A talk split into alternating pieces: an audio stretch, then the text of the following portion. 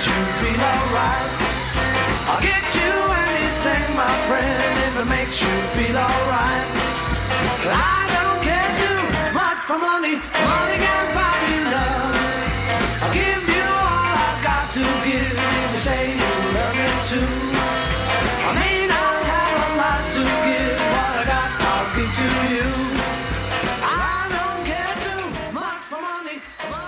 Uh, good afternoon and uh, welcome to this one of the Esk podcasts. And then he said, talking the blues there.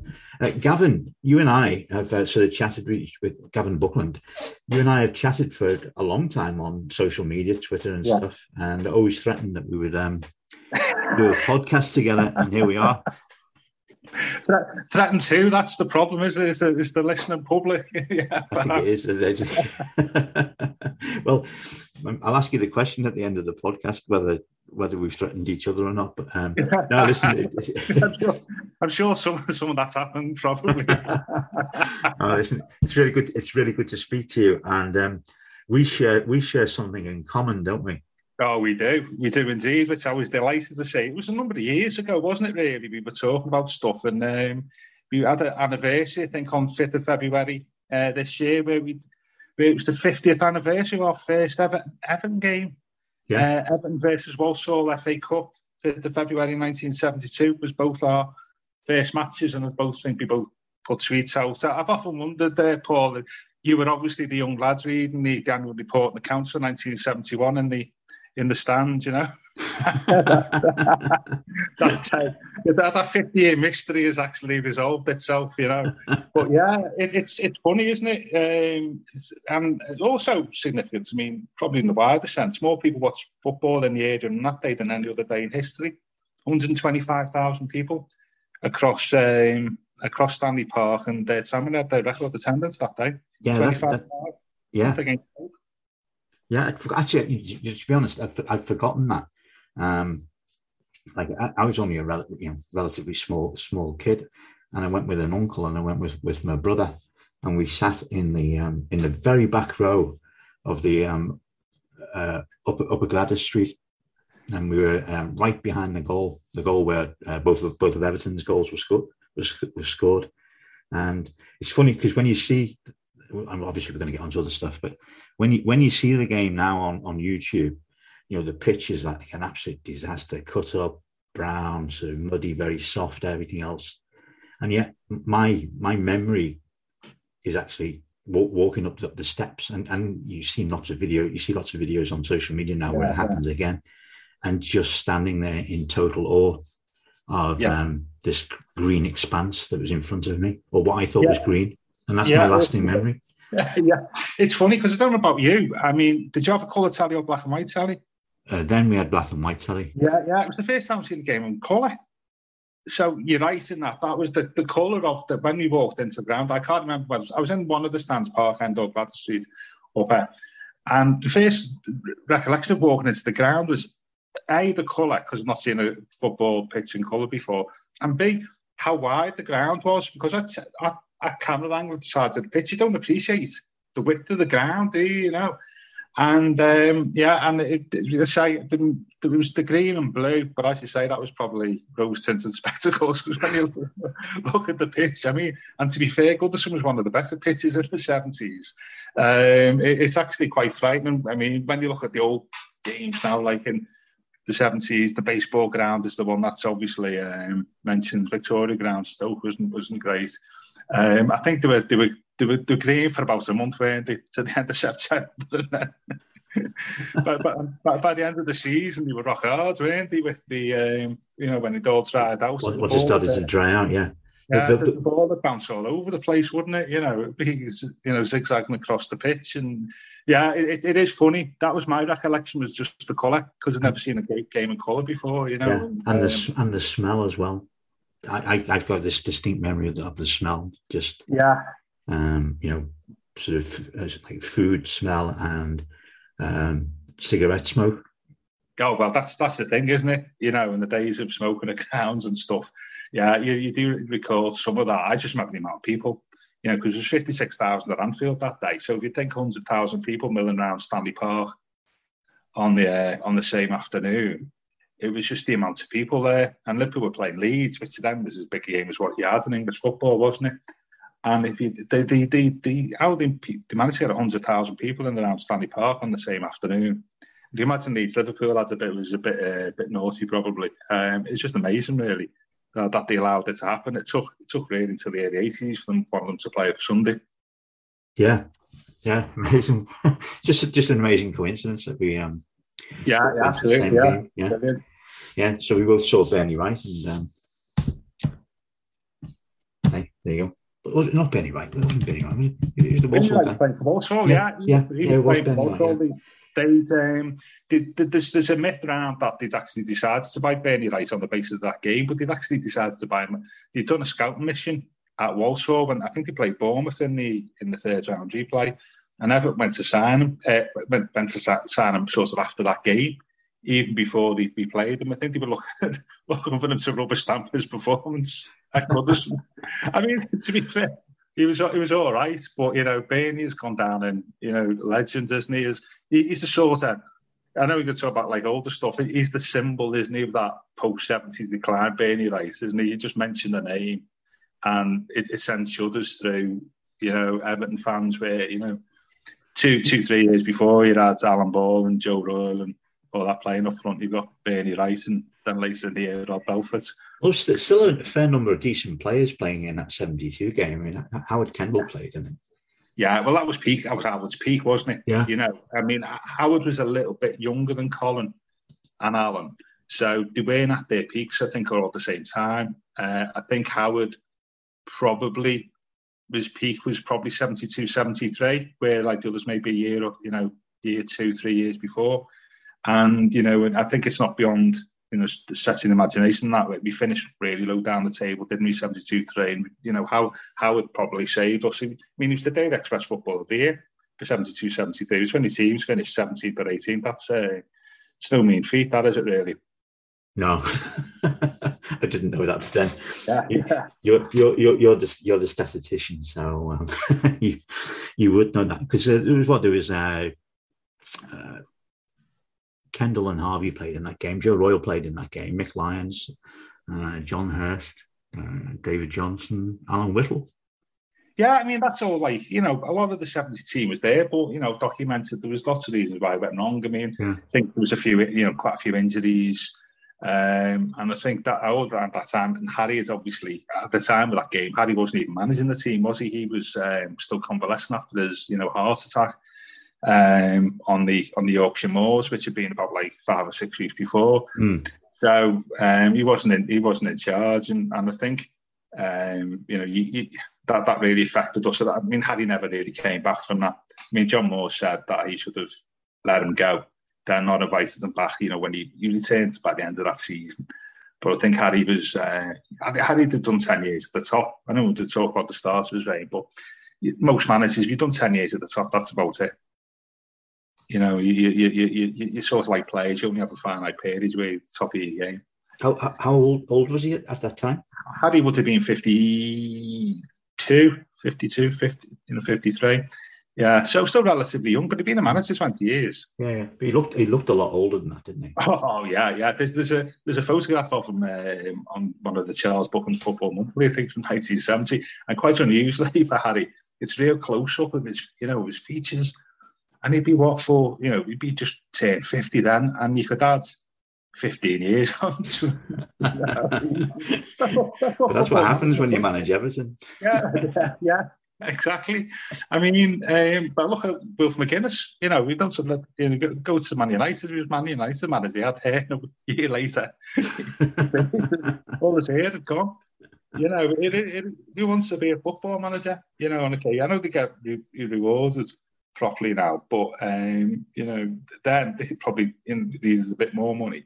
But it's just that's it's just pressure. That's what it does to you, doesn't it? Really? Yeah, yeah, yeah. I think I, I think Martinez probably takes takes it for Everton, or even Silva actually, because Silva, when you look at the pictures when he first arrived at the club, like he looks such like a remarkably fresh young man. Yeah. Um, as if he's not just like not, not that long finished playing, and yet the haunted look on his face before he before he left the club. Yeah, I was going to say Martinez. I mean, he, he looked. I mean, gone, didn't he? He Yeah. lost all the way from his face. I mean, the other one which is in between them is is it the is it one one of the European games where um, Koeman looked like one of the Mitchell brothers? I don't know which one it is. Grant or the other one, I don't know. Um, the one played by Steve Affan. He looked, he looked, as if he'd had a few, few shavers before the game, you know. And yeah, that's that's it. I mean, football management does that to you, and, and I think um, I can think of several Everton managers over the years who've um, you know suffered as a consequence. You know, that's it. So where where did you get your love for um sort of statistics and sort of you know this like sort of encyclopedic knowledge of uh, Uh, at least contemporary Ever- Ever- Everton, probably um, more than that as well. I mean, Yeah. Um, well, I've always liked numbers. I mean, we've spoken again. I mean, my first love's actually cricket. Um, you know, growing up in the seventies, I know we've spoken about that before, and, Yeah. like, and, and, I like numbers anyway. You know, um, I've always done numbers-based jobs and stuff, and all that. So, and I've always liked sport generally. Um, and so you combine the two, and you know, I, I actually love cricket um, in the seventies and eighties and um, that was an ideal. Cricket is a numbers-based sport, isn't it? And it's just an ideal sort of interest. I I love the sport. With Everton, um, I've always been an Everton fan, like yourself. You know, but you, you, it's a four generations, Paul. You've got something like that of Ev- Everton fans. I, yeah, I'm, I'm fourth generation. I'm a kid to fifth. Yeah. Yeah, um, my dad was. Um, my dad's mentioning Joe Royle. My dad, good mate in, in the late 60s, was also a good mate of, of Joe Royle's and Howard Kendall's. Um, and um, he brought Howard and Joe to our house in about when it was about 1970, so I'd be what four. Um, and they both give us half a crown each for, for naming naming the Everton team. Which, which, which, to be fair, given Harry Catterick's secrecy of team selection, that was probably the highlight in the academic career, you know, and it was all downhill from then on. And and and Joe, when we moved house in 1971, Joe helped uh, my dad move house, you know, in the summer. And yeah, so uh, it's just, it, it's like, I'm not sure whether it happens to the same extent now. I'm sure it does. Is that was it when you were a kid, wasn't it? When you're four or five, it was football and that was it, nothing else. And there's a lot more incest for, for children now. We, we know that. I mean, that's one of the challenges for the game, isn't it, going forward? But um, yeah, it was the, the, the, incest in Everton came from, um, you know, obviously my dad was a massive fan, and the the you know the, I always like numbers. So at, at some point, I started doing stuff in. I've always I've worked on research on TV shows and you know wider sport, and I started doing. I did a book on Everton stats um, a fella called Dave Ball in 2000, and then from then on, I did the uh, column for the program. Buckland's bits and bobs, um, bit my picture in. Probably didn't do the sales any good, and that'll be about 20 years ago. And since then, I've been doing stats for with the club, and um, it's, always, it's always good doing stats when they're doing well, but when they're doing badly, there's, there's there's only so many times you can say this is the worst run since you know the year dot and stuff. When they're doing well, it's okay. When they're doing bad, you just it's a bit of a it's a bit of a chore, isn't it? Really. Um, Has, has that um, translated itself into? Uh, a, I'm just asking you random questions here. Yeah. Um, that sort of a love for memorabilia and stuff. So do you collect programs and? and, and I, I collect pro. I like. I'm not a program collector per se in that I like them as memorabilia. I like them because of like there's always a lot of series days gone by, a load of great stories in there, and you know, you used to, you used to have all the old reserve lineups and youth team lineups, and they have some good interviews. So, I, yeah, I, I keep it. You know, I, I've got quite a good collection, but it's not there because oh, I love love having them as a memento. It's because they are when you're doing research. Programs are great as a very much a timestamp, aren't they? Yeah, yeah. Of of of the club at the time, you know. If you if you're going back on that period, you know, the early seventies was talking about, you know, there was a couple of times where Moores went into the program, you know, to say, I'm not happy. Things have got to change, all this type of stuff.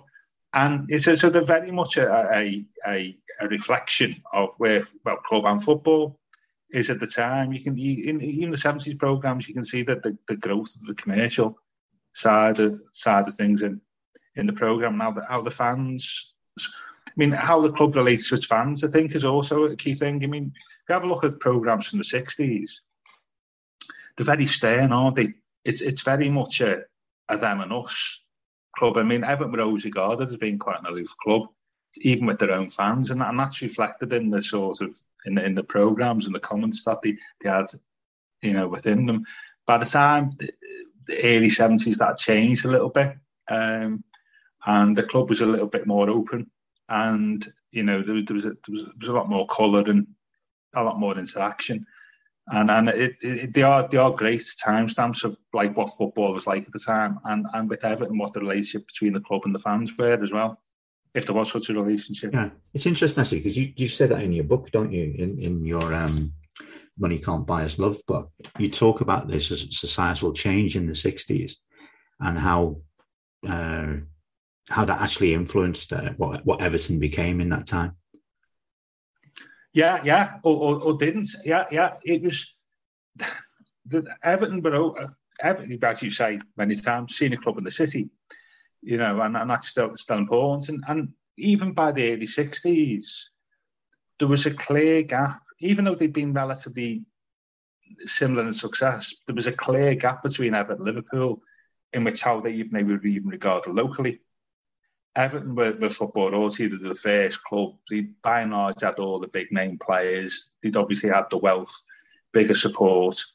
They they were very much the you know the, the aristocracy on Merseyside, and Liverpool was sort of the, the more troubling, you know, younger younger brother.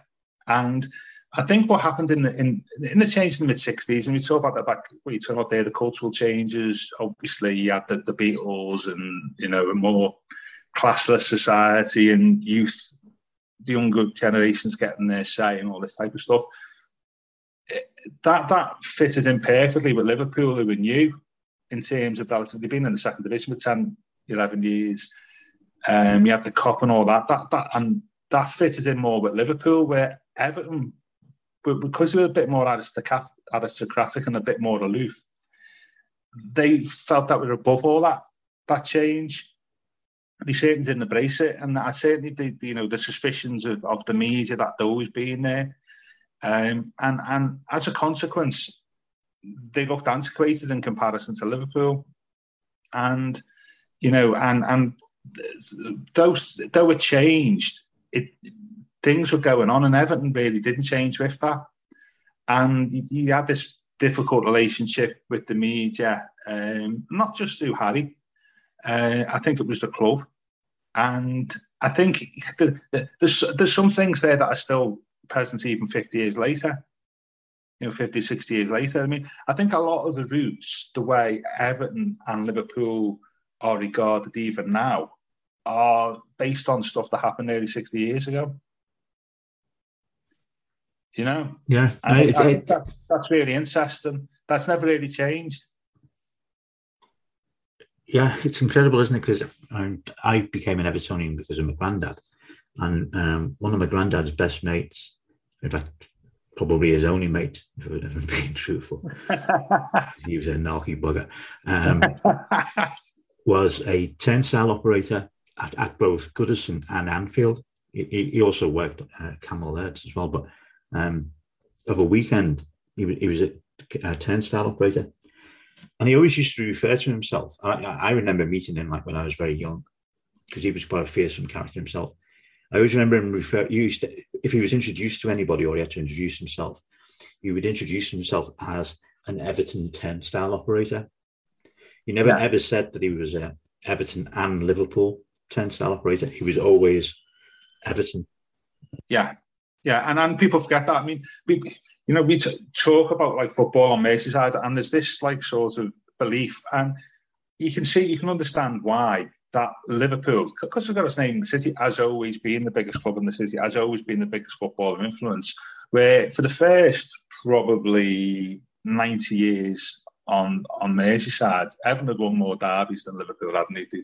Not, you know, spent more seasons in the top flight you know, for, for most of that first hundred years, Everton had been the bigger club. You know, you know, the, the, we were the, the, the aristocrats of, of the city. I mean, I think there was a point even in you know the twenties and thirties. Now with football, like I used to have like you know the home team on the front page. So it was Everton one week, Liverpool the next on of a Saturday evening. There was a yeah. time where, um, where Everton away matches were on the front page of the, the Saturday Echo.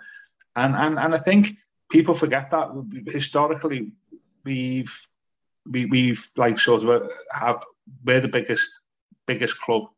And, and I think I think there was a few the other change I think in the 60s was when the population started to drift out of the city you know that the city lost what lost hundred thousand people between sixty one and the early seventies, and, and that carried on thereafter, and so, and so we lost that we lost that core of home support that that had always been there.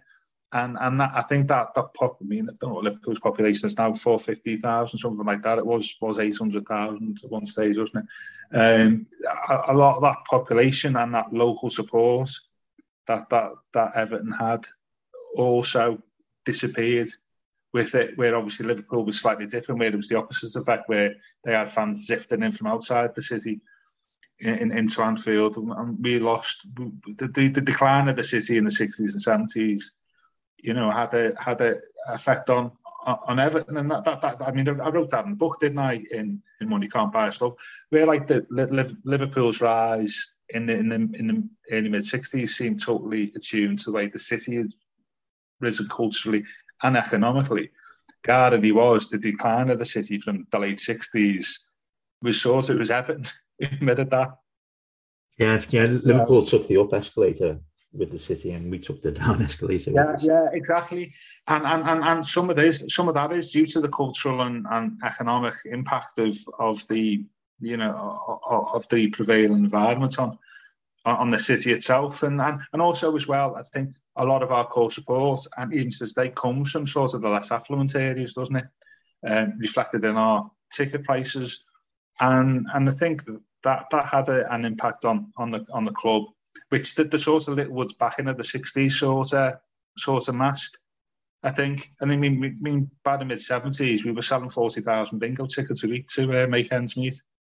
Yeah, you know? and it used to be in the annual report that um, the lottery ticket, as, as I think they called it, didn't they, in those days? Uh, what what the lottery ticket sales were. So like even if it was like four and a half thousand quid, it was in the annual report as to whether or not it was up on the on one year or down on on the next. Yeah, yeah. I'm, I'm glad to see even in the mid seventies you were doing the, your normal forensic analysis of the. you know, didn't mention words like amortization in the, the accounts and you know and all this, but yeah, yeah, and and, and I did that Liverpool's back and I think um, you know, did, did, did, did mask a few things and and I think by, by the by the mid seventies when Littlewoods pulled up the drawbridge a little bit, um, the club ceased being a major major player. I mean, if you think about after they bought Bob Latchford and Martin Dobson in '74, it was probably ten years so they, when they bought Lineker that they made a, a big national national signing. Yeah, because I mean we'd consistently broken British records, hadn't we? And you know, probably Bob Latchford was the last of the in the seventies that we broke, wasn't he? Uh, in terms of you know record transfers, and then obviously, you know, lots of other clubs overtook us in that sense. Yeah, yeah. I mean, yeah, yeah. Because what happened in the seventies, and I touched that in in, in the book, it was because of the, because of the economic conditions where, yeah. where money was draining out of football. It was struggling like uh, the other parts of the economy. The the the, the real the success. If you take Liverpool out of it, the successful clubs were your provincial clubs who were well, well managed, with charismatic managers who could do something different, either develop young players or get the best out of um, aging players who perhaps have been binned off elsewhere. And and so you've got like in the 60s, you've got like the big industrial north clubs are the dominant forces. As their local economies decline, they're replaced by, you know, by the mid 70s, and just successful clubs in the mid 70s, Derby, Stoke, you know, Ipswich Town, you know, got yeah, Forest. Derby, Forest, yeah. yeah. You know, uh, Southampton won the FA Cup in, in, in, in 76, QPR. You know, th- those were the, th- those are the, the, the sort of up and coming clubs. And the only constant within that is Liverpool, who, who were lucky, I think, probably that they made the right decision re- replacing Shankly with Paisley in '74 when it could easily have been Jackie Chan, couldn't it? Yeah, yeah. You know? yeah. I, have got this theory, and um, I've not often talked about it. In fact, I don't think I've ever talked about it. I've talked about it in, to individuals, but not on a podcast or anything. Um, you know, this when, and when people talk generally about Everton, about them being, you know, sort of a historic club, but historically a successful club, fourth most successful club in England, which is the statistic that's often sort of still bandied around. I actually have a slightly different theory as to what Everton is. Um, and I actually think that we are a, uh, we're obviously a significant club and we're, and we're, obviously a big club by virtue of our history um, and by virtue of the size of our support. But actually, if you if you strip out all the emotion and if you just look at it uh, analytically, for the vast majority of the time, Everton is a middling club.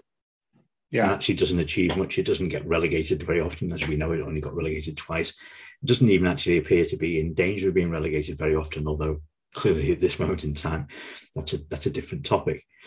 So you have this long these these long periods where actually the club almost doesn't do much, and then you have these short sort of burst of um, yeah. intense activity where you know, for a small number of years, four or five years perhaps, and well, probably the 60s was the exception in terms of the whole decade. Um, but actually, that was probably only eight years. You have these periods of sort of condensed uh, success, then yeah. and then they very quickly dissipate, and it goes back to being like a sort of a middling club. But then you have to look at well, what, what is it that happened in those periods where you had that this like condensed history? So it's condensed condensed success. So like you know the, the late the, the late twenties, early thirties. It might have happened again at the late in the late thirties, but obviously the, the, war stopped it. It certainly happened bef- just before the First World War, and then it happened in the sixties, and then it happened in the mid eighties. What what what were the uh, things that came together to allow it to happen? And I think yeah. it's I think it's driven largely by individuals. Yeah. So you have uh, either players or you have managers or you have um, administrators that come into the club for a period. And it coincides with the club having a bit of money because perhaps it's got uh, an owner that can um, slightly out, or in the case of uh, the 60s, significantly outspend the competition. But you have that com- you have that combination either of more resources than anybody else or people who are brilliant. And I think other than that, the club is just like a middling club. And I think um, I think that's very important in terms of looking like where we are now, because it, it to me it demonstrates uh, the importance of the individuals and how important uh, recruitment is. So how important recruitment is in terms of who the owner is, in terms of who the the board are, and then obviously the manager and the players themselves. And I think that's the big difference for Everton. That when we get the recruitment right, and we have done periodically, we're very successful because we've somehow we find the resources to match the recruitment. But actually, in all other times, we don't actually achieve much. And I think, you know, for example, the the 80s period is just a period of the of the brilliance of Howard Kendall and Colin Harvey. Okay, good players who came together yeah. and did a fantastic job and you know outperformed what what actually they were collectively they were much greater than they were as, as individuals but the 80s was a sort of just a period where the where that, that brilliance shone for a small number of years, but was never built upon. The 60s, all the way up to the championship winning side in 69 70, was, I think, a combination of brilliance, but also a combination of having more resource than anybody else. But again, we get to the point where it's not built upon and it just dissipates very quickly, and we go back to where we are. And I think, you know, since the 80s, mid 80s, you might argue about Joe Royle just giving that little spark in terms of you know yeah. something different, something some brilliance that um, allowed him to do what he did. But other than that, it's it's not happened. Uh, even even the David Moyes era was uh, oh, he just proved to be consistent, slightly consistently better than everybody else, but not uh, so good that he could actually compete to win trophies. Um, and that's why, you know, just labouring the point, I, th- I, think it's, I think uh, Everton as a football club has to look at individuals and has to, and that's why it's so important to talk about who should be owning the club, who should be running the club. Yeah, well, and also the relationship with the people around them. Yeah, um, yeah I mean, I think, yeah, like that. I mean, up until like the, the financially didn't uh, future about past and future football over the last 20 years, a lot of clubs are like that. I think there was probably up until the 60s, only Arsenal in the 30s who'd been a successful club over a period of time. I think Man United in the 50s probably would have done that, um, obviously, but if it wasn't for, for 19, 1958. And yeah, you're right in that. I think that the similarities between the early 60s and the mid 80s is that, you know, Moores and Carter were completely different chairmen, but they provide leadership, didn't he? Mm. Uh, in their different ways. Um, you know, a dictatorship probably in Moore's case. But I, I think Harry, you, know, you underestimate Harry's ability as a manager. Yeah, okay. Yeah, he spent money, but a lot of I mean, a lot of people spent money uh, around that time. But Harry, Harry spent spent it in a, in a, in a very sort of efficient way, where he, he just identified gaps. He bought bought the best players for, that, for those for those positions, and he was he was a great manager. Harry, he made it work for him for for a, for a couple of years.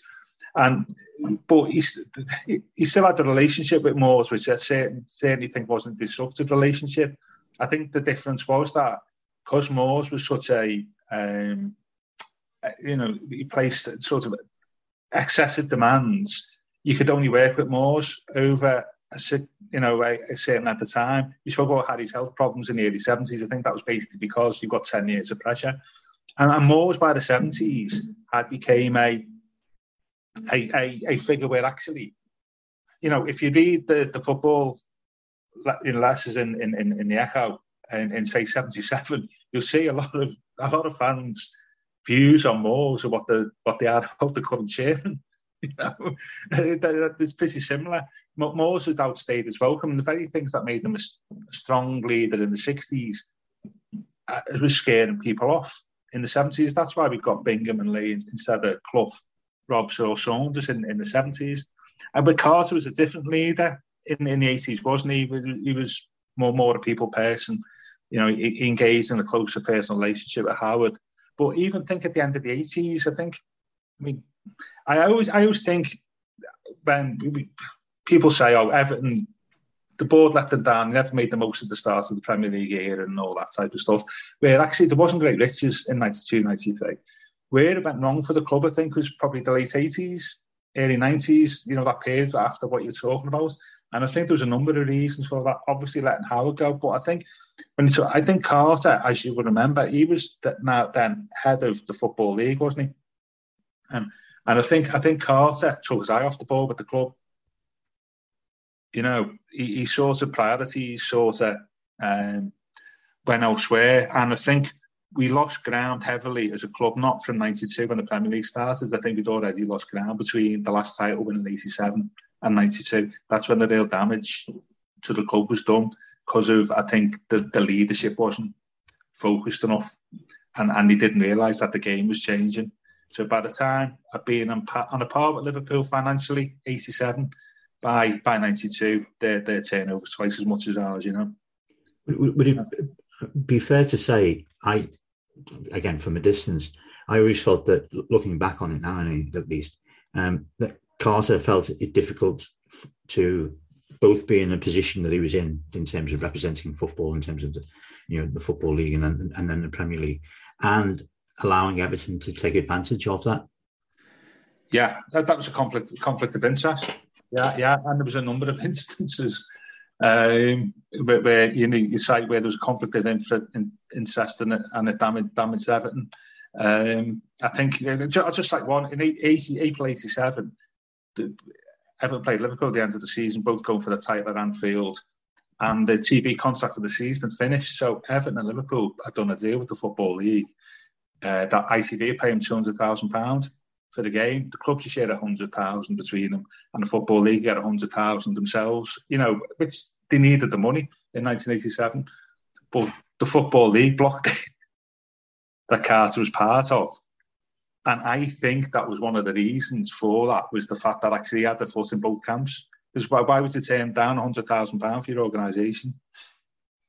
Yeah, because he, he, knew at the same time that his club was uh, was going to benefit from that. Yeah. I think I, I think I think a more independent, I say, regulator. I don't think that, that was a word that cropped up in the 60s and 70s. Um, I, I, I, think somebody more independent would have saw the bigger picture and um, said, yeah, okay, um, as a one-off, we'll go with this. And and they ended up turning, so everybody suffered as a consequence, didn't they? Football League lost 100,000, clubs lost 50,000 each. Biggest game in English football that season, one of the biggest league games of the 80s, in fact, wasn't even shown in, in this country. And I think that was because Carter, if he'd had a go ahead, would have been being seen as an outside by outside as the same favourite in this club. Shame it doesn't happen happen today. well, football, yeah, football regulation is, yeah. Yeah, yeah. Well, you could have a separate pod on that, but I mean, if, if you spoke about um, before we came on air, you know that when you when you do books, and I not just about Everton, but you know how Everton relate to football and why the game is it's nothing new. You know, it, it's just regurgitating of old stuff that's gone over the years, but just in a in a, in a different format. And, and I said, you know, this season just gone is obviously particularly being particularly fraught, but you can pick points from previous seasons where the same things have have gone on. It was like you know buying players in in January. Well, Benitez is still there, and you know, and, but, but those players bought by the chairman or what, and then Frank comes in.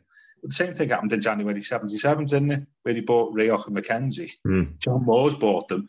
Sat Billy Bingham and Gordon Lee came in you know. And so there's there's there's always like points in Everton's history where everything that goes on, you can point to, yeah, but that happened. That happened then, you know, you know, and, and but there is a big picture, as you say. Is the important thing is, yeah, I think you are right. It, it's the right relationship between the chairman and manager. You've got to point the right manager in the in the first place. I think that's the most important thing. Uh, and then then having a plan and I think in '87 he probably did have a plan, but then then Howard went, didn't he? Yeah. The interesting thing from what you've just said, though, if you, if you want to like extrapolate something from that, is if these patterns are repeatable and have been repeated, they should be more avoidable as well. Yeah, oh, absolutely, absolutely. You mean I don't think it's wise move to to buy players and then you know sack the manager and bring another manager in. I mean that's just. I mean Everton not being the only club um, who've been guilty of that. But I think because because the football landscape has changed so much, Paul, over the years, it's it, it, it, so and, and personnel have changed so so much, and the pressures have changed so much. Yeah, it, it, sounds simple, but actually it isn't. The environment that you're operating in has changed, and I, I do. Uh, we're not the only club like that. It's just it's just when I've researched stuff for books. You just that's just like now. It's actually you think you, th- you think that.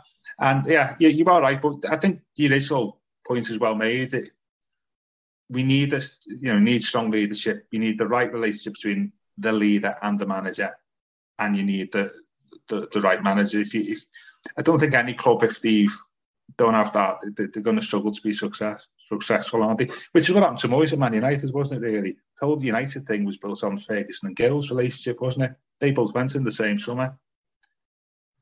Yeah, and and also, I mean, they at the time, uh, at the time actually, I, I was uh, quite close to some of the some of the board members at United, um, and the relationship between the board and the and the owners was was, was terrible.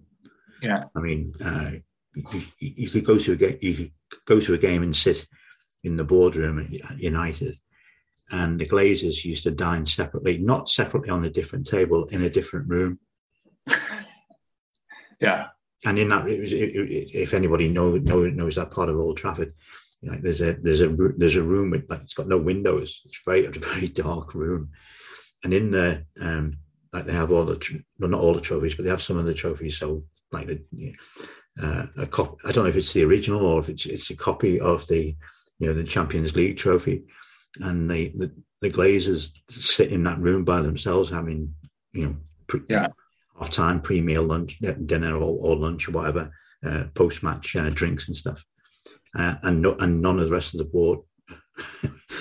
would, would would mix with them. It's really really interesting. Yeah, uh, I mean the dynamic was just like so so strange, and um, Actually, I went to a Champions League game there once, and it was I can't remember. It might have played Olympique Marseille, I think it might have been. Anyway, it was just December, and it was like a really crap game. It was nil nil, and um, to get to the press room, you, will know this.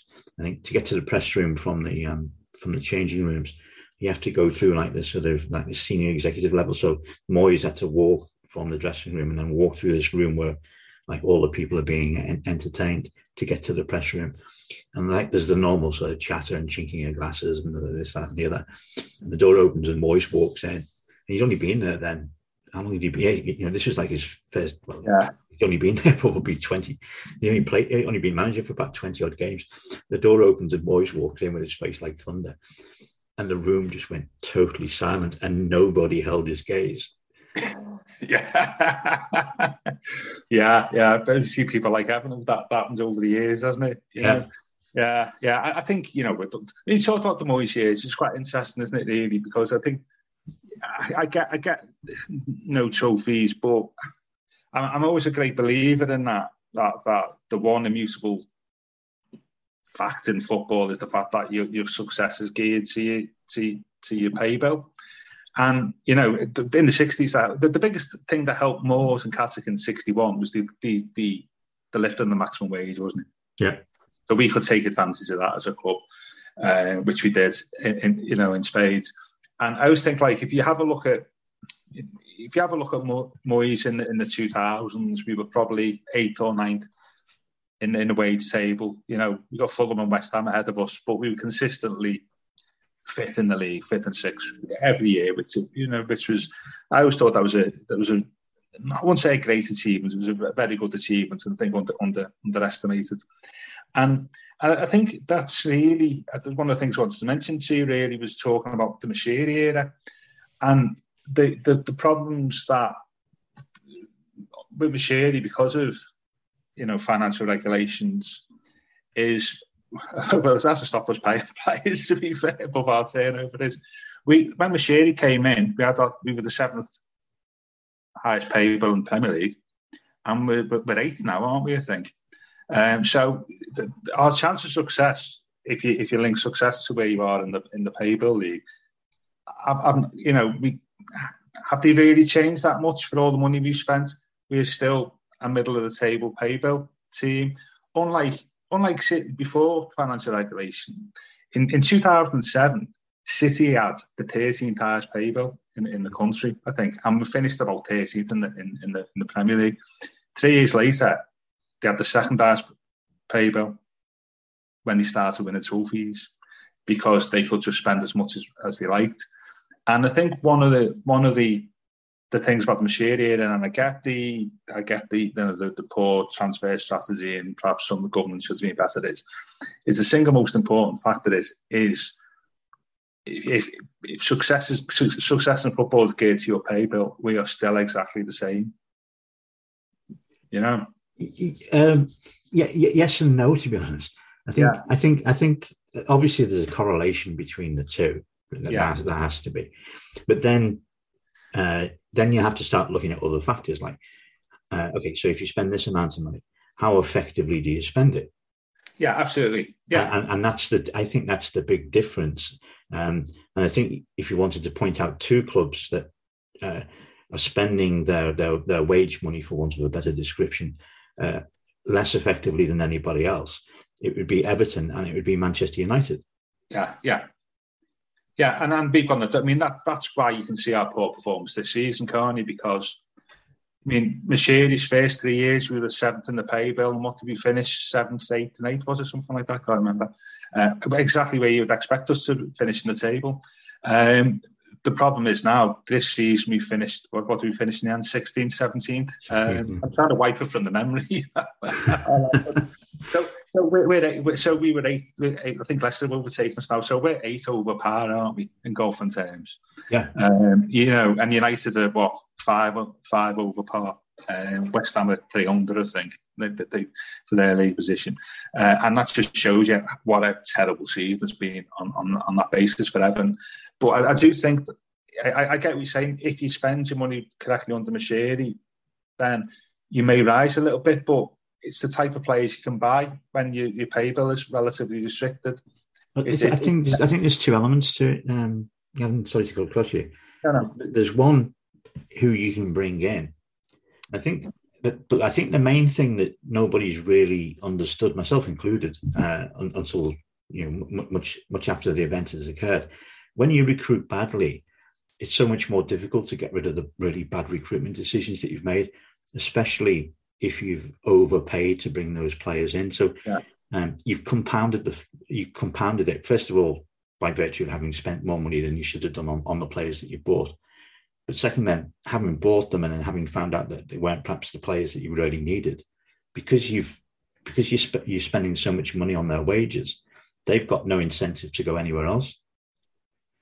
So yeah, yeah, yeah, exactly, exactly. Yeah, and that, that's, that's that's where our team, that's where it comes in. Is if you are a really wealthy club, even if you're Man United, got that, you can make a lot of mistakes, can you, and still make it work, make it work for you. Um, because I'm if you pay them market value, then Yeah. the you know largely speaking, there's a market for, for them somewhere else. Yeah. The, mo- the moment you pay them over market value, which is what we've done consistently with players that we brought Yeah. in, there's nowhere for them to go until their contracts run out. Yeah, And- yeah, And then that's compounded with, I think there's a, a- a trend, a theme developing within football uh, where unless you're an absolute superstar, you're, as a player, your best bet is to stay at a club for the length of your contract. It's the, Yeah. it's always thought that, you know, you should like, you know, a couple of years before your contract, that's the right time to move on. Um, gives the club something uh, in terms of value, in terms of receipt of, of, pay, of payment, and also gives the player an opportunity to increase uh, his wages somewhere else or go to a better club if his career is still on, a, on an upward trend. But actually, I think that story is changing. I think I think agents in particular, and I'm not blaming agents. I'm just saying they've worked out the economics of it. You get to a club, uh, the club pays a certain amount of money for you, and that's amortized over four or five years. Um, and you stay there for four or five years because your, as long as your career remains consistent, um, your payday actually comes from being a free agent at the end of it or being a player with a very limited amount of time left on their contract. Because the way clubs view a, the purchase of a player is the cost of buying somebody plus the cost of, of paying them. And if the cost of buying them is, is, is low because they're coming either at the end of the contract or at, at the very end of the contract, there's much more money in the pot for the player themselves. Yeah, well, I mean, Sol Campbell was famously one who um, followed that. Yeah, I mean, that, that's a separate thing, isn't it? Really about you know, our tra- tra- transfer is it something that will become say will become extinct? Probably won't, but for top players, it does. I mean, it also appeases sponsors, doesn't it? Because I think the view of sponsors in football now, isn't it? it? Is especially with the the market with sort of emerging countries is supporters there don't follow teams, they follow players, don't they?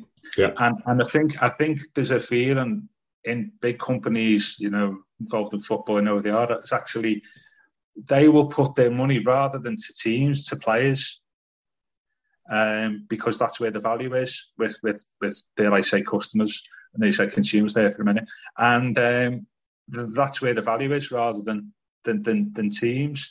And that, that thing, what you're saying, fits in well with that strategy, doesn't it? So the sponsor now knows if I'm going to go to PSG for four years, well, we can do a deal around that. What we don't want to do a deal is actually after two years, we, we think you're probably going to go to Bayern Munich or something, something like that. So it, it sort of it also it also appeals to sponsors of top players that type of thing because it gives them stability, doesn't it?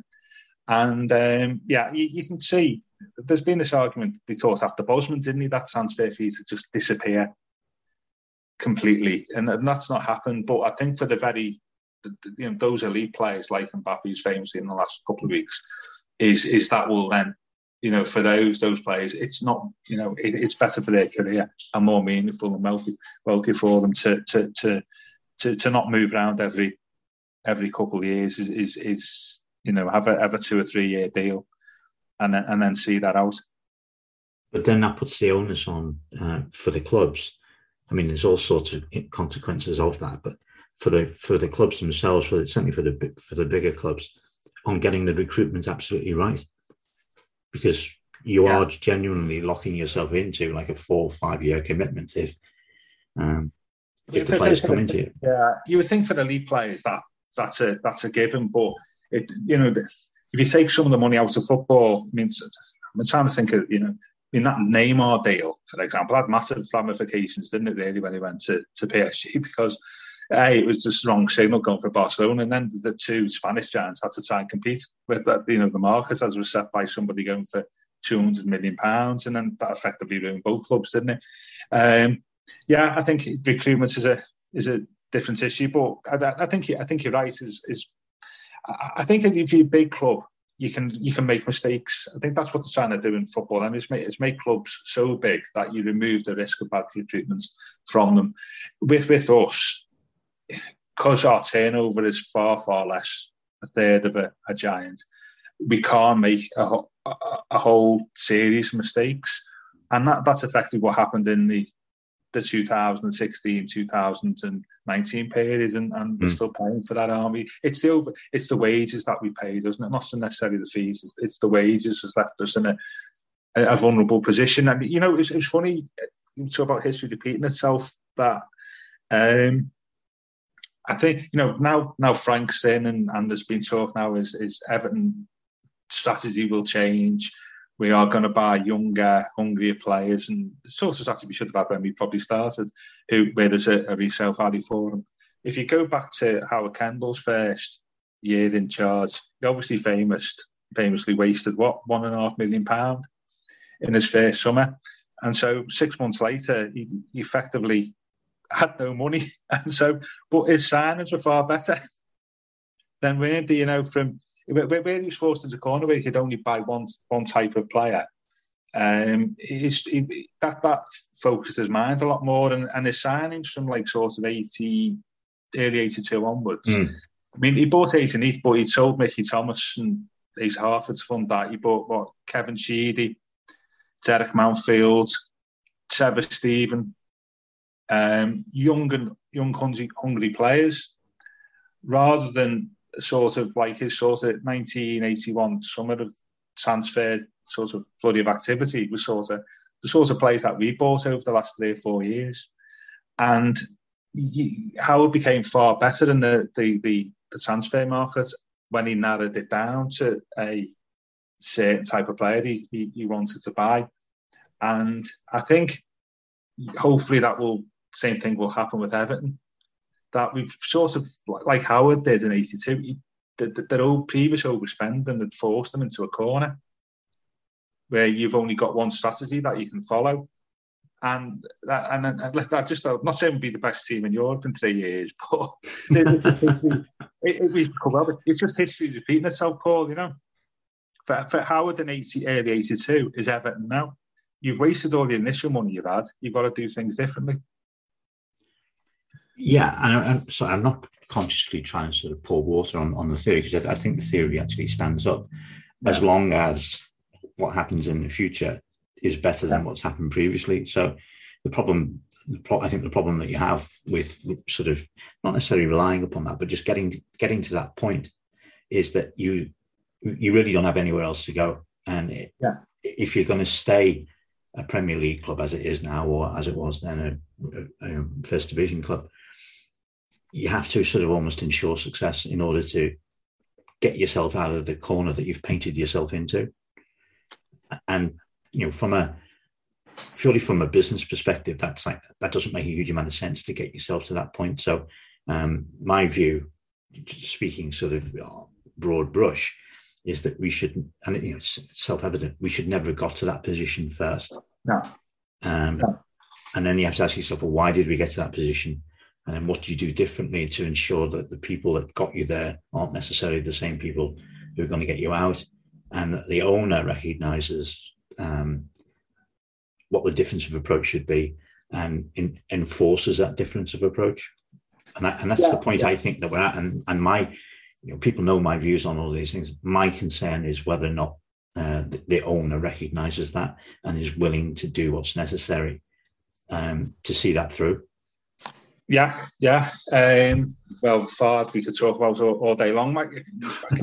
yeah, we have done in the past, yeah, and with, with good reason. Um, yeah, I think the good the good thing or bad thing, whichever you look at it, is because we've only got one strategy we can undertake now. At least, hopefully, we get everybody's buy into it that this is the only way forward. Which, if you think about it, should have been the way forward in 2016. You know, really, to to, to you know, if Fard used to spoke about it in making the club sustainable well, actually, what we need to do in the future is, is what we should have been doing in 2016 because hopefully it will make the club sustainable. My view on the, the club, and I don't want to start firing you know, shots at people. My my view on the way we've been run over the, la- the last six six years from a governance side is, and I've spoken about this before on a couple of podcasts, is purely massive bandwidth in the boardroom.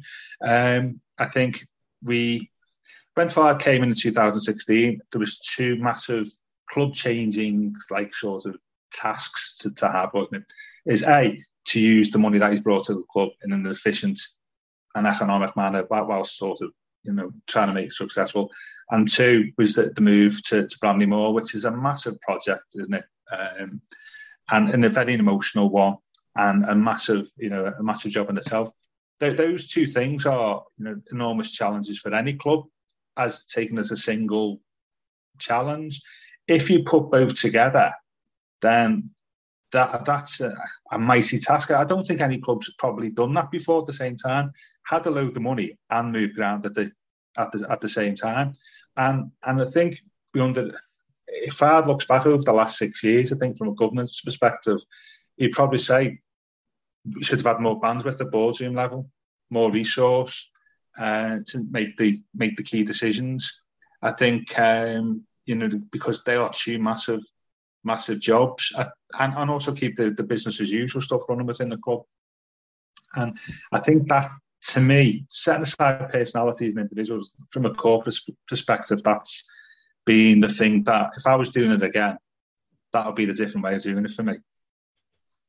Yeah, I, th- I, think I think they're fair comments. I, I mean, you, you, you know, I, I, go, further in terms of in terms of my comments, but um, you know, this is probably not not the right platform to do that today. Uh, it's interesting because I, I, recall I recall being on a train going back to back, back to London um, in 2018 from Lime Street, and I happened to bump into I'm not going to say their names. I happened to bump into two former directors of the football club, um, and they kindly invited me to sit with them. Um, that's probably now why they're former directors. yeah, I'm, I'm surprised not, uh, if they're not directors how they could afford the uh, the train fare, Paul. To be honest with you, you know. But uh, uh, well, yeah, they they went to the loo when the ticket inspector came round. So um, anyway, so we we got chatting, and I said, "Look, what, what happened uh, last summer? You know, which was the, the, the famous 2017 summer." and sort of they both sort of looked at each, each other, and one of the, one of the two said, "Well, we just took our eye off the ball." Yeah. And I said, "Well, what what does that mean? How can you possibly do that?" I said, "Well, you know, uh, Bill was out doing his stuff. Fard was out doing his stuff. Uh, Koeman was out doing his stuff. It's funny they never called Koeman by his first name. It was always Koeman did his first his own stuff. Steve Walsh was doing his own stuff, yeah. and nobody had a clue what the other person was doing. Yeah. And it, it, that was why 2017 was such a disaster. Yeah. And like, well, why why didn't you do something about it? Well, we we didn't know about it. You know, we we're not the people who do like run the football side, so we didn't know about it. All that happened was there were requests for certain amounts of money to be sent to certain clubs because certain players were coming in, and Farhad Moshiri always made sure that the money was in the account when it was needed.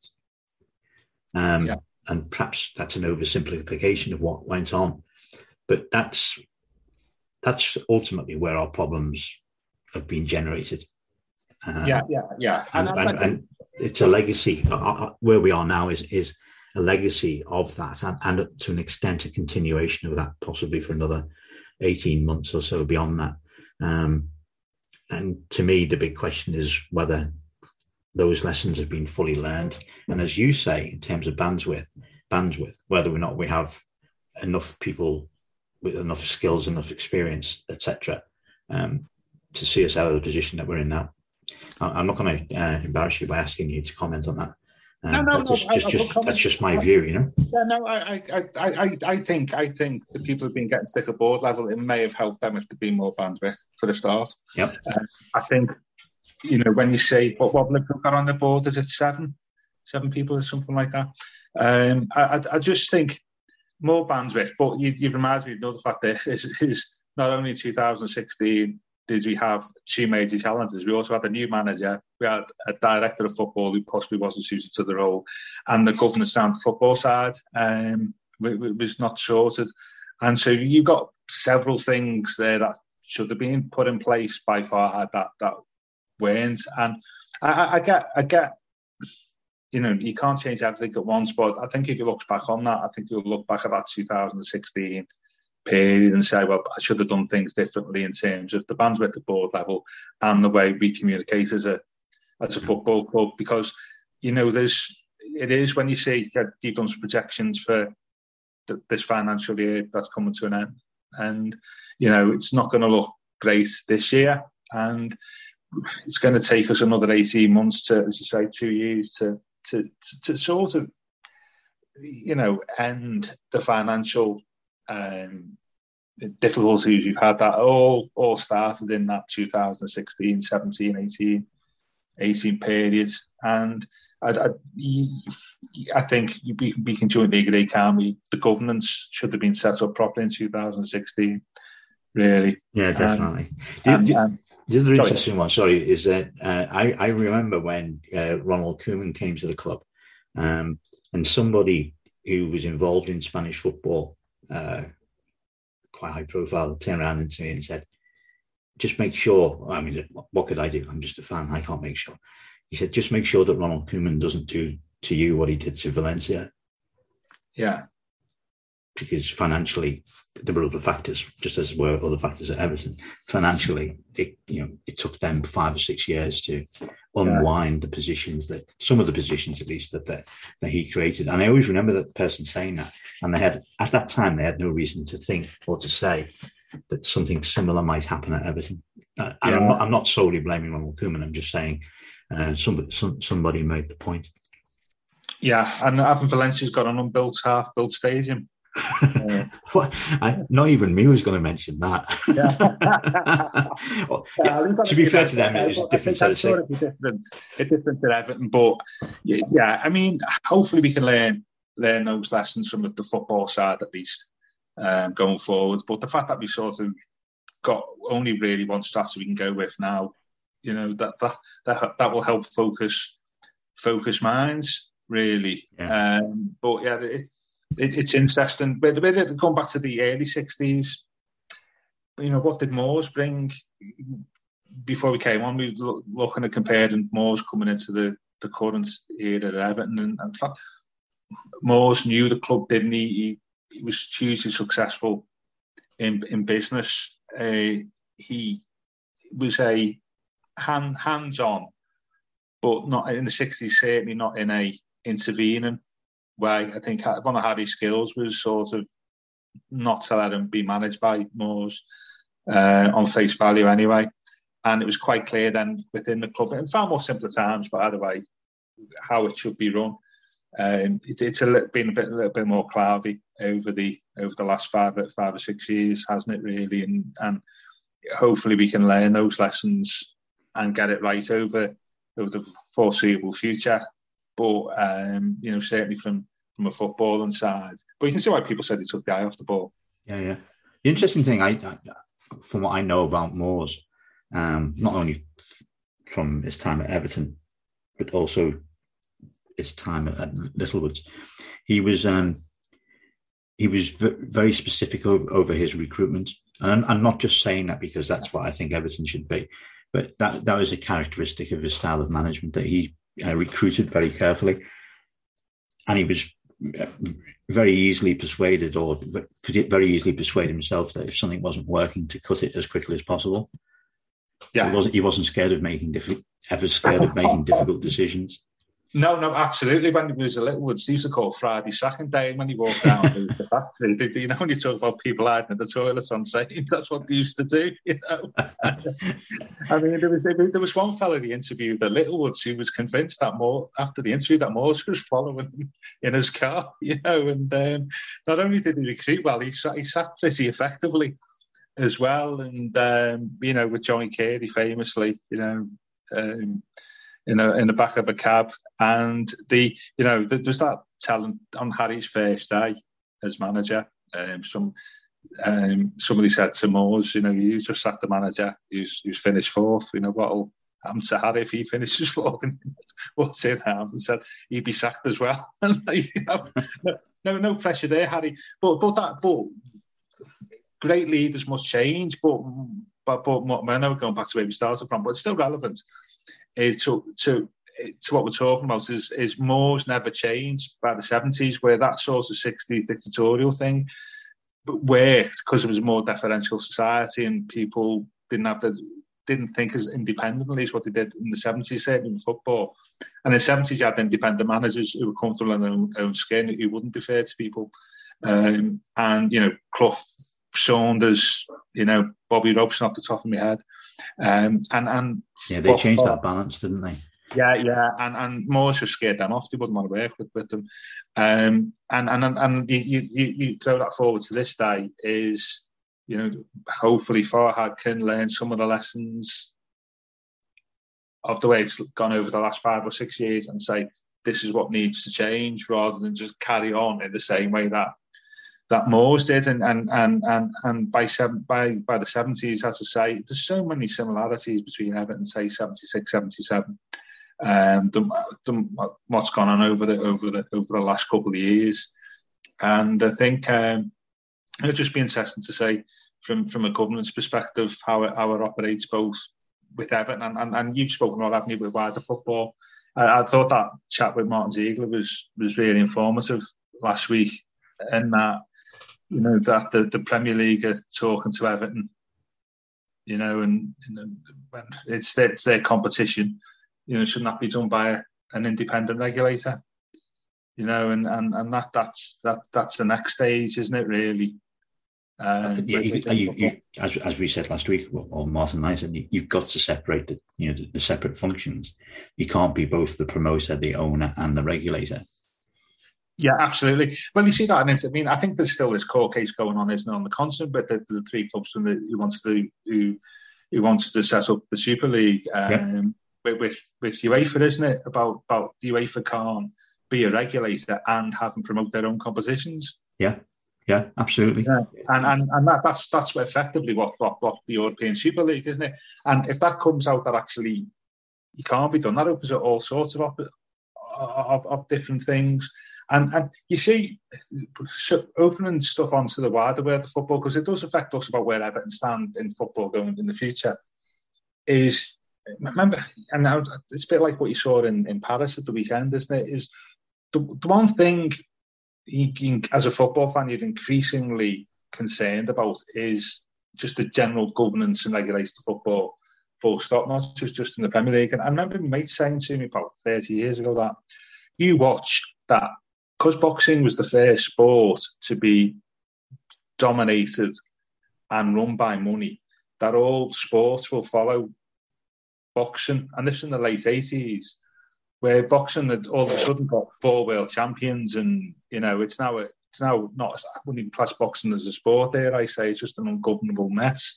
Uh, with, with, with, huge respect for the, the boxers, by the way. Um, and you can see that with football, can't you, Paul? Is is is you can see you you can see UEFA and FIFA having clubs in the future who are aligned to them as two separate competitions, perhaps. You know, you, have seen the Saudi, you know, golf tour. You know, will, will, will, you see the breakup of the normal, like, sort of national leagues that we see now, where clubs won't allow themselves to lean there? They're, they're allowing themselves to, say, a governing body like UEFA or, or FIFA or even even their own. And and that's the natural next natural stage. And in football as a competition, like when you realise in boxing, they can make far more money if you have two world champions rather than one.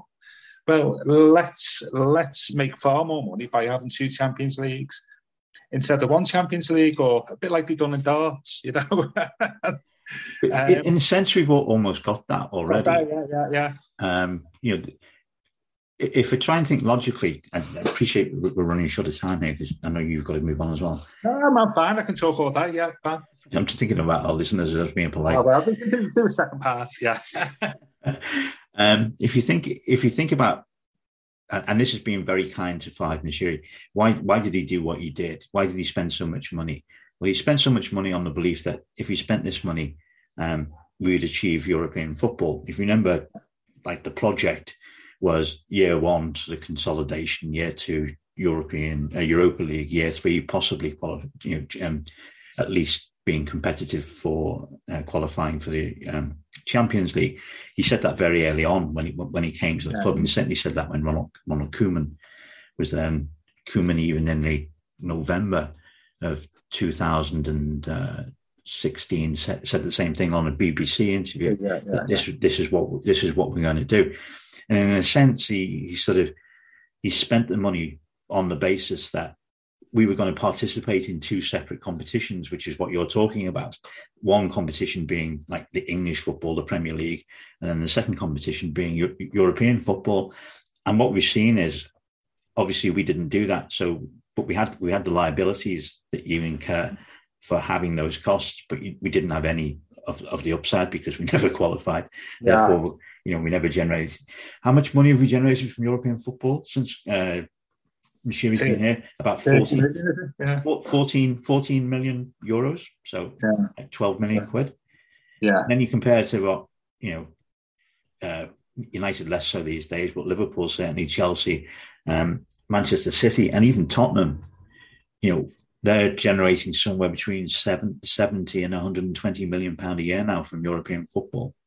Yeah, yeah. No, I get that. Where, where I'm coming from is how like the major clubs align themselves, you know. So, you know, will you have, I don't know, I'm thinking you could have all the, the, the Middle East back, you know, teams in one league and have the more traditional powers in European football in another league, you know, and it, it, because they can make more money that way than rather being in, in one competition. And, you know, it could be that, that actually, you, have this dystopian view of the future, don't you, of the Premier League, that actually you've got Manchester City and Newcastle getting 100 points each season, every season, and three of the last four clubs remaining in the in the in the Champions League is, is are Newcastle, Man City, and PSG, and you know that that's that's where it's possibly heading, and and and, and say from that that it's that's not really sustained. That would be seen as being sustainable if you're not a state managed club, and and you can see then that there may be maybe a split um, across Europe where there's there's two two separate leagues just because it re- replicate boxing and all sports will replicate boxing as we made said. And and you can also see the international level where now there's alliances now with with uh, UEFA and CONMEBOL, isn't it? You know, yeah. South America, where you know we don't need the World Cup with 48 different countries where actually people are only interested in 12 of them who are all from our, our two regions. We'll have our own tournament, yeah. And this is this is this is the direction I see football going because that's how it's just a natural um, way of, of generating even more wealth and, and power than what people have got at the moment if if, if that were possible. I think where we're getting to ultimate where we will get to ultimately is legally some of these clubs are going to end up challenging the Premier League. They're going to end up challenging UEFA. They're going to end up challenging FIFA and saying uh, you're being anti-competitive by only allowing us to be in your regulated yeah. competition. So then all of a sudden, all, all the clubs that are owned by the Gulf states or owned by the Saudis are, are free in the summer. Well, actually, they wouldn't want to do it in the summer because it'd be too hot, but they're free in December, for example, to go and have their own tournament in yeah, the states. Yeah, yeah, absolutely. Yeah, yeah, that, that's that's the sort of middle ground, isn't it? Really? Yeah, and um, they get paid so much money that the money that they lose or the money that they may lose by not fully participating in the Premier League or the Premier League being a different type of organisation as a result doesn't matter because as long as they're earning more than anybody else, that's all they need to do to maintain their competitive advantage. Yeah, yeah, yeah. And where does it end? You know, where does it end? I, there was, there was the journalist that respect hugely um, talking on a podcast last week who said, I don't end, sort of end on the down because not, there's not been right, we, have had on the podcast is, is that that he wonders at the, the ten years time whether he'd actually be a fan of football.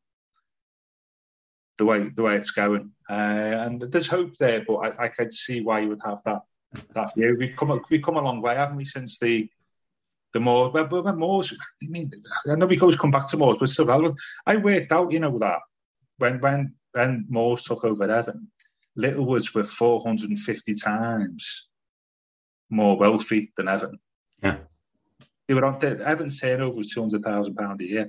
Littlewood's turnover was something like ninety six million pound a year, which is like, and it would be like sort of Littlewood taking over Everton would be like Facebook taking over Everton now or a, a tech giant. You know, Littlewoods was that, that big.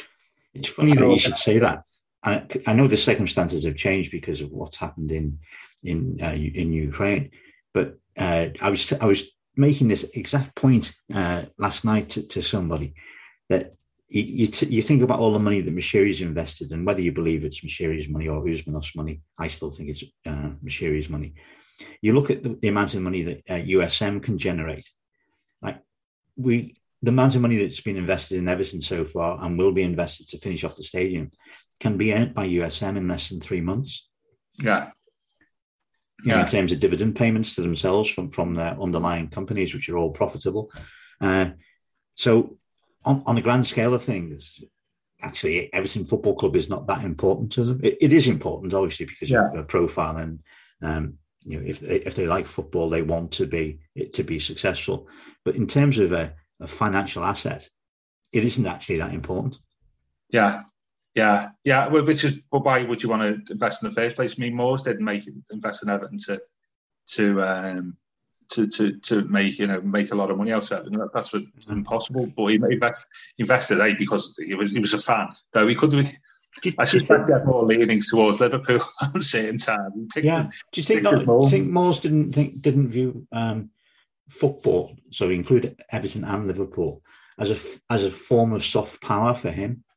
Yeah. Because yeah. a lot of people were very conscious, or a lot of people, even in those days, were critical of you know the pools being gambling.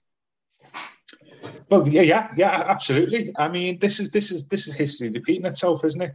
Um, you know, Moores Moores had shareholders across both clubs. I mean, there was a number of people. It was ridiculous. The the sort we talk about um, conflict of interest. Where Everton, Liverpool, you had you had large numbers of people had shares across both. both yeah, yeah. And and yeah, I mean, I would, I would guess that, that there's you, you, could draw a line from Littlewoods and Everton through to um, Saudi. I mean, in the like, in, in I'm not saying that Littlewoods would be like Saudi Arabia, but in terms of the way they view the club that they own, it's a, it's a way of putting something back into the game that they're creating. In, in the case of um, Moores and Littlewoods, the game that is creating so much wealth for them. Yeah, so it, was, it was a it was a form of soft power, just in the same way, albeit very different differently.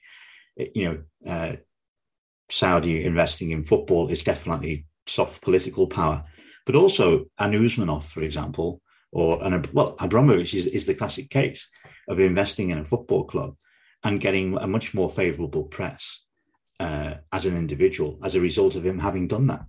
Yeah, but but, but Moores, Moores was the opposite because what, what what it's, it's fascinating. We always come back to Moores, and it just shows you how hard of his game. You know, but what Moores was everything that football is now, like 60 years ago. I mean, Moores' popularity. I mean, if you didn't have any popularity in the first place, Wayne, because supporters soon clocked on to the fact that actually he was using Littlewoods Pools money to, to fund Everton. Mm. That they all the supporters had paid into. Paid into, yeah, yeah. yeah. you know I mean? It's just, which, as, ludicrous as it sounds, there's a there's an element of elements of truth in, in that.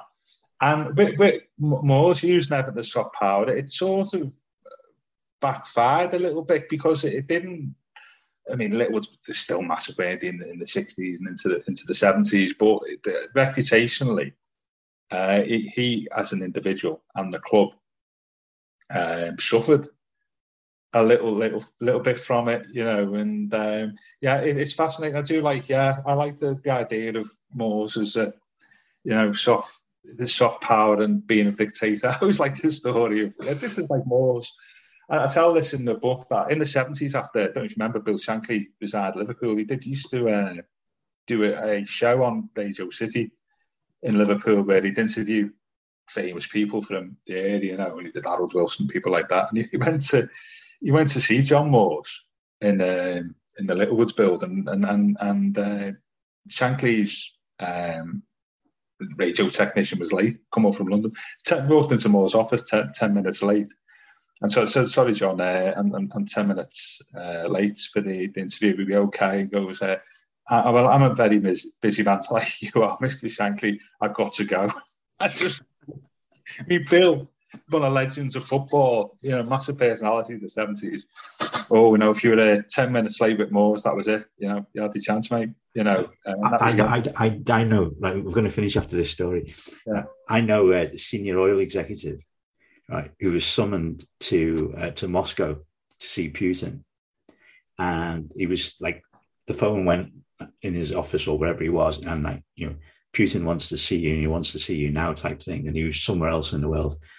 Okay, I'll get there as soon as I can. Drops everything, jumps onto a private jet, flies out to Moscow, goes to like Putin's office.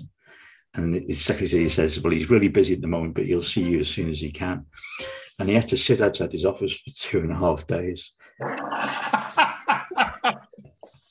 I, was- I, I was going. I was going to say, Paul. You know, do, do, do you get cheap petrol on uh, senior oil executives? Is that you know one of the benefits of? It is. It is. Don't don't, don't tell anybody. Um, and and and the, the, fi- the final very funny bit of that story was when I, when he actually got into the CPUs Putin. Putin said to him, "It's okay. The situation's over. It's not that important." That is real power. that, yeah, that is real power. Like, yeah, yeah. We're trying. We're trying to draw the distinction between Moores and Putin at a, another day. You know. Listen, it's it's taking taking a long time for the two of us to get together. I figured Yeah, we could um, figure we could probably fill half a dozen of these with um, with, with different stories. So uh, let's do it again. Yeah. Oh, absolutely, absolutely. Yeah, yeah. Let's, haven't- let's, let's be judged by the audience. Yeah, yeah. We haven't touched on seventies and eighties football yeah, and even our love of cricket. You know. Uh, yeah, there's there's so much. Yeah, definitely. Yeah, All right, mate. Thank you so much. Really appreciate it and really enjoyed it. Um, I'm sure everybody that listens to this will enjoy it equally. Um, keep keep up the great stuff with the um, stats and stuff. But pleasure, uh, thank you, and uh, you know, keep up your great stuff on the annual report and the council introducing these strange new words that I've never seen before. You know, Cheers. Thanks, Gavin. Take care, mate. Cheers.